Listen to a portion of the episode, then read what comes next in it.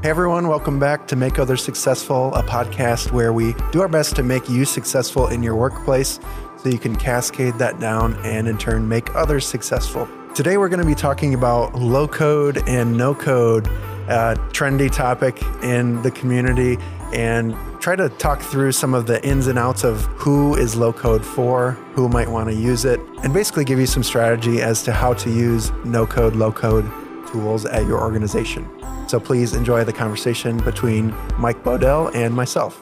So, Mike, you uh, just got back from a conference last week, a little bit out of town, not too far, but we got to present with Microsoft in an in person conference, right? Indeed, I did. It was actually really great. Uh, we got to see a lot of people in person, a lot of faces that we haven't seen in a few years, and a lot of new faces that we're actually able to put with that virtual contact that we've had with them in the last few months you know, it didn't even have like an online aspect to it. Like you didn't even have the option to stream. It was like you got to be there, which is it was different. So we got to present with Microsoft. They asked us to talk about um, their Power Apps tool, right?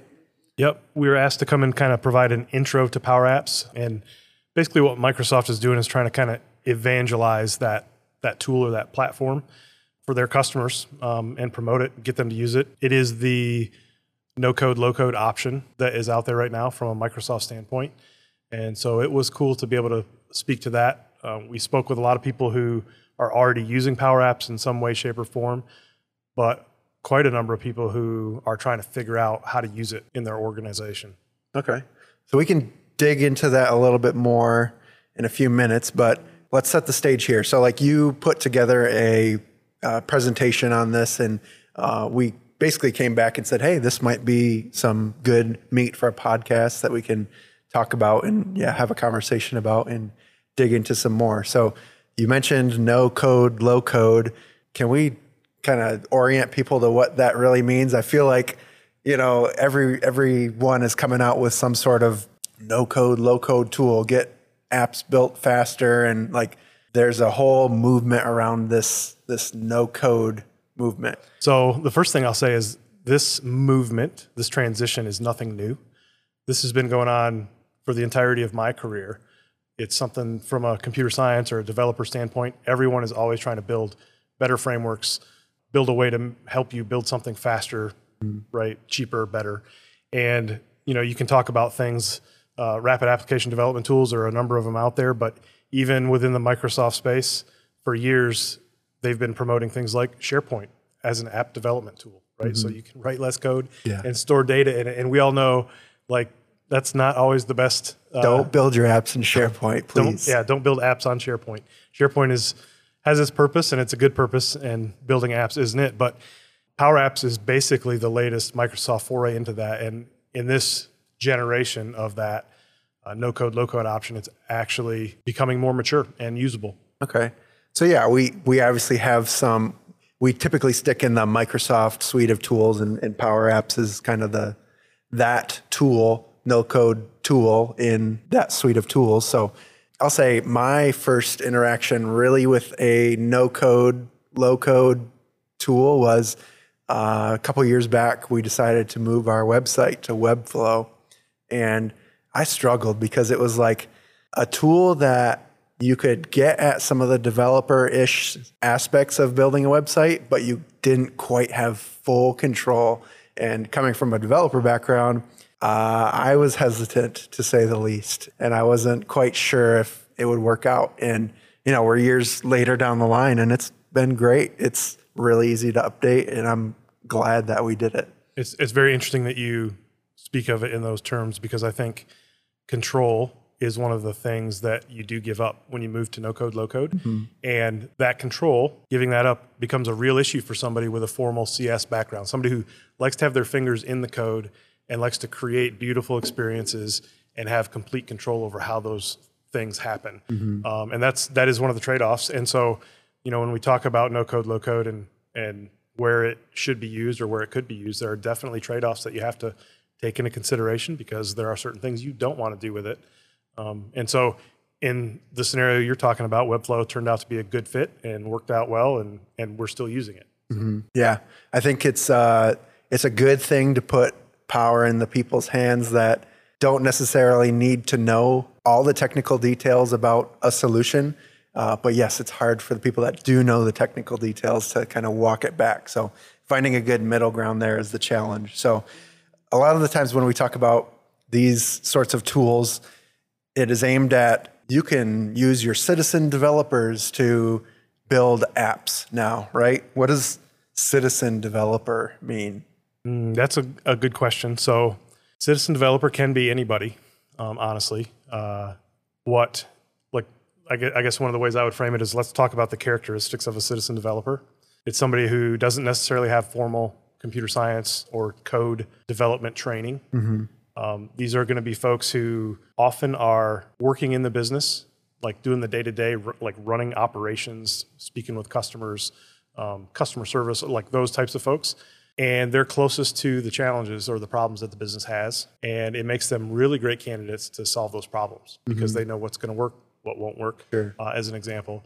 Um, and generally, you're going to be looking at someone who has a little bit of technology capability or ability um, so that they can like jump in and actually have a you know basic understanding of what sure. they're trying to create. Okay. So what i'm hearing is it's someone who's willing to get their hands dirty they understand the business well but can piece together a technological solution in a way that can get the job done for lack of better terms. Is that fair? That's that's fair. I would say that um, and we'll talk about it probably uh, in a minute they need some guidance too. Yeah. To keep them in the rails. Yeah. So let's dig a little bit more into this whole citizen developer idea in that why is that a focus in the first place when people are pitching this no code idea? Because, you know, there's a whole world of custom app developers out there, people that know code and they can build apps and can build something really great, but we don't want them to do something or, or why? Yeah. So that's that is the key the key thing right now. Um, so you said there's a whole world of developers out there. Actually, that's kind of the problem. Is there are some there's some research out there out there that points to the fact that we're probably going to be a, at a deficit of like 500,000 developers here in the United States in the next year or so. And those folks are expensive. So mm-hmm. hard to find, expensive. Right now, it's hard to find talent in any industry or for any role, uh, much less developers. Mm-hmm. And so being able to utilize other parts of your workforce and kind of you know incorporate them in your tech vision uh, and you know so helping having them help solve problems for your business is a pretty powerful thing right? So you're talking about as i mentioned before people who are close to the business challenges often will have some of the best methods or ideas for solving those challenges. Mm-hmm. so they're going to have a lot of fresh ideas and then in addition to that, you're introducing new folks into that talent pool, into your resource pool of people who, who can build apps. So mm-hmm. whereas before maybe you had, you know, one or two people in IT who built some apps for you in, in the extra time they had, or maybe you had to go to an outside vendor. Mm-hmm. Well, now we can actually look at other resources within our own organization uh, to be able to get those things done. Okay. You just made me realize these are the people that are like making the crazy Excel spreadsheets that that are crucial to a business process or uh, everyone's favorite like Microsoft Access and basically the ones who are who are behind the scenes running the show but are a little bit out of their depth. That's interesting that you say that. So when you think about Excel spreadsheets running the business or Access databases running the business, yep, these are people who are capable enough. Those are the types of skill sets like they can get in and get their hands dirty and figure out how to solve a problem with those tools. But the other thing that I would mention is like in this day and age, if somebody's still functioning or using an Access database app to run their business, chances are the person who built that Access database app is maybe gone from their company, no mm-hmm. longer in the workforce. They're retired and now they don't know what to do to support it, right? Sure. Because developers that, you know, or I shouldn't say developers, folks who may have built apps with those tools are even fewer and far between. Sure. Okay. So even if let's say they're still around, we're looking at these new quote unquote tools as the next step up from that, something that is a little bit more stable, secure, something that isn't as black magicy, right? For sure. Yep. There's definitely a much better story around the tools that are out there today. Um, and there are ways that you can manage them so that you're not dependent on that, you know, one old guy in the organization that you need him to live forever so you don't, you know, so your business doesn't fail. Right.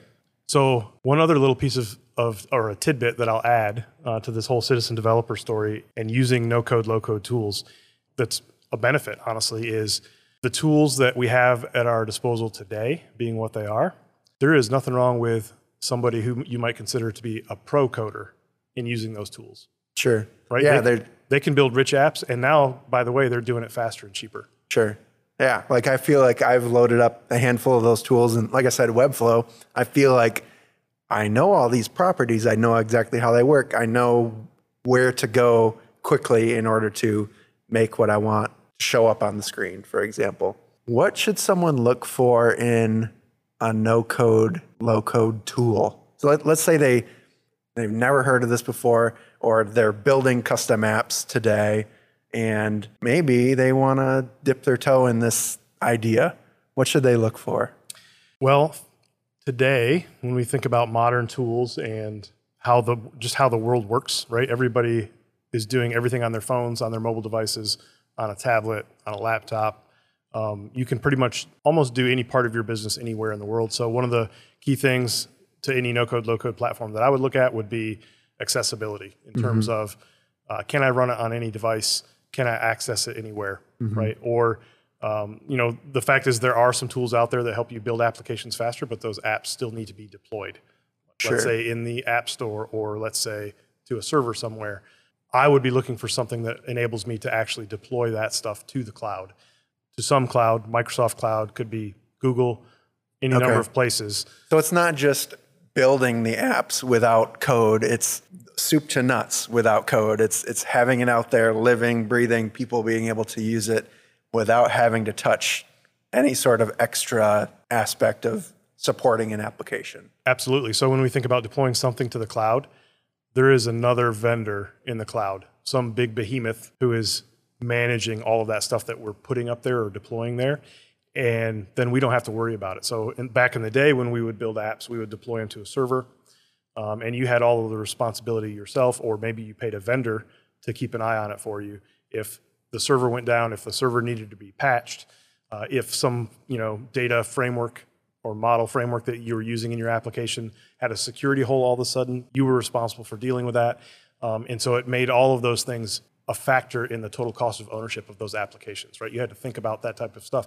You had to think about stuff like uptime, right? Is this accessible to the world? And do I need to make sure that it's up? What do I do for redundancy and things like that? So in many ways, a lot of those problems are solved for us by leveraging a no-code, low-code platform that is hosted in the cloud. Every business needs to communicate well to keep leadership, managers, and employees connected. We've gathered together strategies and tactics into the internal communication guidebook. These are the same we use when we're advising clients. Cut through the noise and improve your workplace, available to order now. You'll find that at viaworkplace.com. That's V I A workplace.com. Now, back to our conversation. Cloud. Okay. So yeah, the ability to deploy it is one thing that I'm that I'm hearing. Uh, being able to depend on someone to effectively manage your app for you as a service. Uh, anything else they should look for in a tool? So another thing I think that is an important consideration in, in when you're thinking of a tool is just the total like cost of ownership for that tool. Um, and if you think about licensing for it, um, that can be a pretty important factor. So uh, one of the big advantages, honestly, that Microsoft has in this space is so many people are leveraging Office 365 and everybody's got a license, right? Mm-hmm. Because we have email and we have to have that to function as a business. We have to have Word application and Excel and all of these things. So we just have that. And the beauty of the Microsoft no code, low code story is that out of the box with that basic Office 365 license, you get a free Power Apps license. Mm-hmm. So you can have some level of citizen developer building apps and you can leverage apps in your organization basically for free at some level. Sure. Okay. So yeah, monthly cost is something to pay attention to because it can add up quick. I was just reading a Twitter thread, I think it was earlier today, from the guys over at Duckbill Group. They do AWS cost reduction services and they're always entertaining over on Twitter, but they were talking about Retool, which is a no code tool. And they were talking about how much that costs to run because I think the original like starter pricing is 10 bucks per user, which is like palatable, right? But then as soon as you want extra control, like putting permissions around who can access what apps and things like that, it jumps to 50 bucks per user per month. And they're like, man, this is an investment. And it was making them second guess the tool. So money is important. You want to think about what that looks like over the course of its lifetime. Okay. And that goes back to one of the benefits of no code, low code, right? We started this with saying better, faster, stronger, yada, yada. Cost, we want cost reduction as we're providing solutions. Let's dig into some of the other areas that, that we say no code helps with, right? It's because it's not just cost you less, right? So I would say, in addition to to cost, I mean, so much is related to ultimately the total cost of ownership, right? What it costs you in the long run, and a lot of the aspects of how we talk about no code, low code ultimately result in less cost. Sure. Um, but like an, a quick example of of, of something uh, that is very useful, a good benefit of uh, no code, low code is the ability to build a rapid prototype. Even if you ultimately are going to employ pro devs to go build an application, the reality is you can use a lot of these tools like Webflow, uh, like Power Apps to prototype something and actually have live data in it and then let users touch it. They can Yeah. actually feel it. They can run it on their phone. They can open it up on their desktop and actually see what it looks like. And it took you much less time to build that prototype than it would to, you know, pay a group of designers to build you a bunch of comps um, and, you know, build out something else that you could. Hey, we love designers. We do. We love designers. What's wrong with the designers? designers are great. Yeah.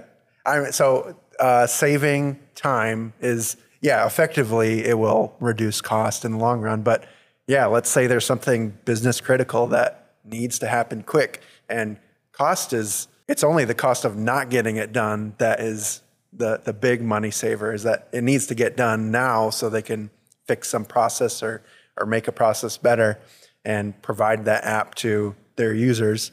And no code, low code is definitely a quick way to get something out there.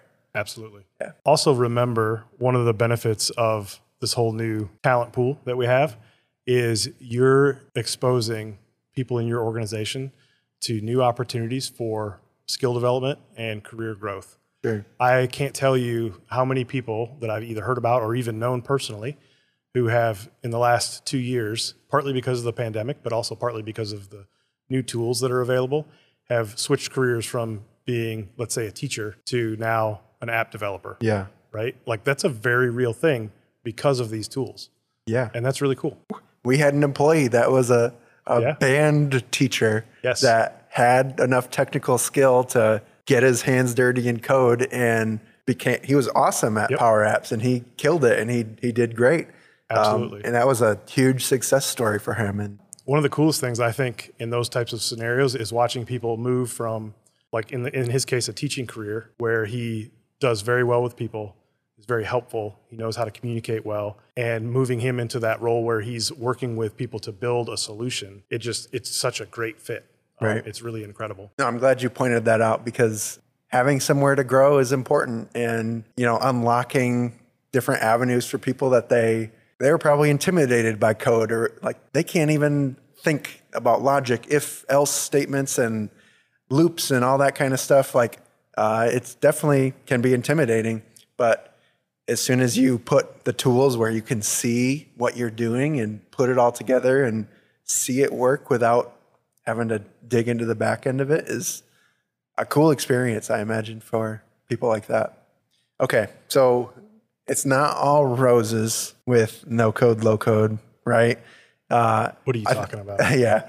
So I think the fear for anyone at a decent sized organization with IT, I'm sure smells, uh, uh, I don't want people developing their own apps. That sounds awful and like a lot to manage. And how soon can I lock this down?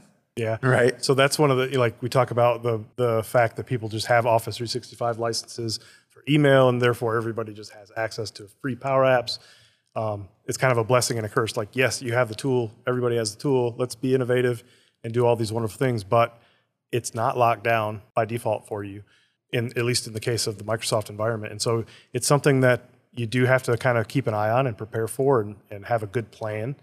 Um, and if you have, you know, it, it, all depends on the size of your organization. Many organizations are geared up uh, for this and they have a strong IT presence and they have a vision um, and they're working on that plan. But a lot of organizations who are just getting started and are using Office 365 because they're young and growing and, mm-hmm. you know, going through that growth spurt, they're not necessarily paying attention to all of that stuff.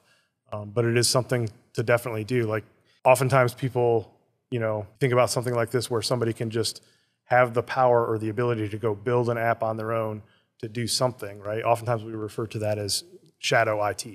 Yeah. Right? There was a problem and somebody got frustrated and they figured out they could like allocate a server and stick it under their desk in their cubicle and they're running an app on it that's like running half your business. Uh-huh. Uh, and then they went on vacation and somebody unplugged it to clean behind the desk and nobody knows what's what's going to happen next, right? Yep. Um, so avoiding the shadow IT scenario is important. Um, and th- fortunately, there are tools to deal with that.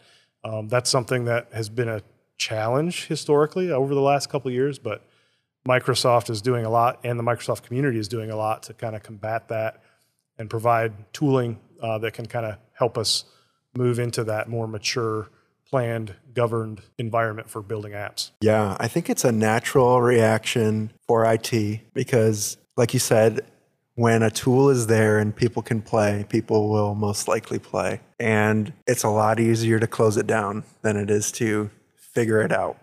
And so, part of Microsoft's movement in creating an app, actual application lifecycle for these apps and, and making it more stable and and less shadow IT is good. But we also like to encourage IT to not jump to, I need to lock this down right. because there's so much good that can come from it. And there is a way to make it good and harmonious with citizen developers and IT, but it takes a little bit of work. Absolutely. So having that plan first and foremost um, for how you're going to facilitate or enable your citizen developers is important. So getting some sort of governance plan in place, deciding what connectors maybe you want to lock down so that you're you know not allowing people to send data outside your organization that they shouldn't be sending outside. Mm-hmm. Um, those are very real concerns, and you can get ahead of that and kind of uh, set up your environments uh, or set up a method or a process in your organization that facilitates and supports that. And it's all about making it easy for your citizen developers to make the right choice, right? Mm-hmm. Um, so instead of locking everything down and they're frustrated because they can't ever get anything done and make progress, you set it up in a way that allows them to ask the question I have this problem, I can solve it with this app. Where can I put it? Mm-hmm. Right. And then you kind of funnel them into the, the right location for that. And, you know, if there are exceptions that need to ma- be made for that application, you can manage that and do that type of thing. Uh, and the thing that I would say most enables the new no code, low code platform or, or thing to be not shadow IT is the fact that it is in the cloud. And the, the reality is, when you're in the Microsoft cloud, for example, you have a tenant admin. They have visibility into everything that's going on. Mm-hmm. So there is no more server under the desk. Right. Right. If you're building a, a power app somewhere and maybe it's, you know, nobody's got a plan yet, but you're building it, the reality is that tenant ad, admin can see what's going on. Sure. Um, and now there are even better tools for that visibility. You can set up monitoring and alerting for when somebody's using a connector that you're trying to pay attention to, for example. Gotcha. Um, so you can keep tabs on all the stuff that's going on, in addition to control it or rest- restrict it. Sure. Okay. So all that tooling is great, right? It it's come a long way, and uh, to anyone listening that works in IT, you can enable citizen developers in a way that allows them to work within the confines that that you set up, basically. And it doesn't always have to be all locked down. So just a little encouragement as to there is a way to do it. Keep your keep your eyes and ears open as to how to set that up. And I wanted to plug real quick, if you want to learn any more about this, we do have a learning center on our website. We go into that application lifecycle and environments. And for anyone using Power Apps or has that Microsoft subscription, we do have some more if you want to learn more about these topics, but we didn't want to go too deep into those specific things today. The one thing I was going to add, which I don't think is too deep, is so in addition to facilitating citizen developers doing the right thing, right, and including them in that innovative workforce that you have, some of these tools also make it so that the pro developers feel comfortable building no code, low code solutions, right? So think of a scenario where you've got a team of developers that are working on, working on an app.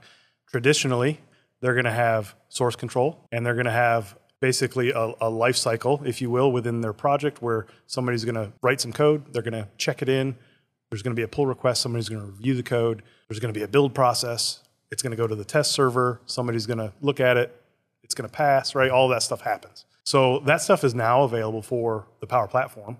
Um, and that's some of the, the learning content that you're kind of referring to. But the reality is that makes it so that pro developers can actually do that collaborative development, mm-hmm. right? It's not just only one person can edit the app at a time, which is what it was two years ago.